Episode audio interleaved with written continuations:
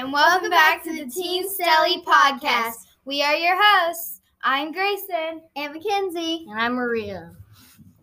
Okay. Today, this week in science, we we have been studying about heredity. We have learned about traits and behaviors. We have also been learning about the subcategories of traits and behaviors, such as inherited and acquired for traits, and learned and in- instinct for behaviors. Now, off to math.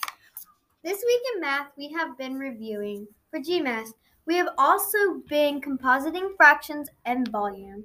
Soldiers. Our BU includes us being soldiers. Uh oh. This week on ELA, we mostly reviewed for GMAS. We also did the Lincoln Conspiracy Project. Another thing we did is work on poems and answering strategies. Next week is GMAS testing for ELA, so mostly everything this week is for GMAS. This week was overall pretty fun. And don't forget, GMAS is next week, and we're not allowed to snack, so make sure you have a healthy breakfast.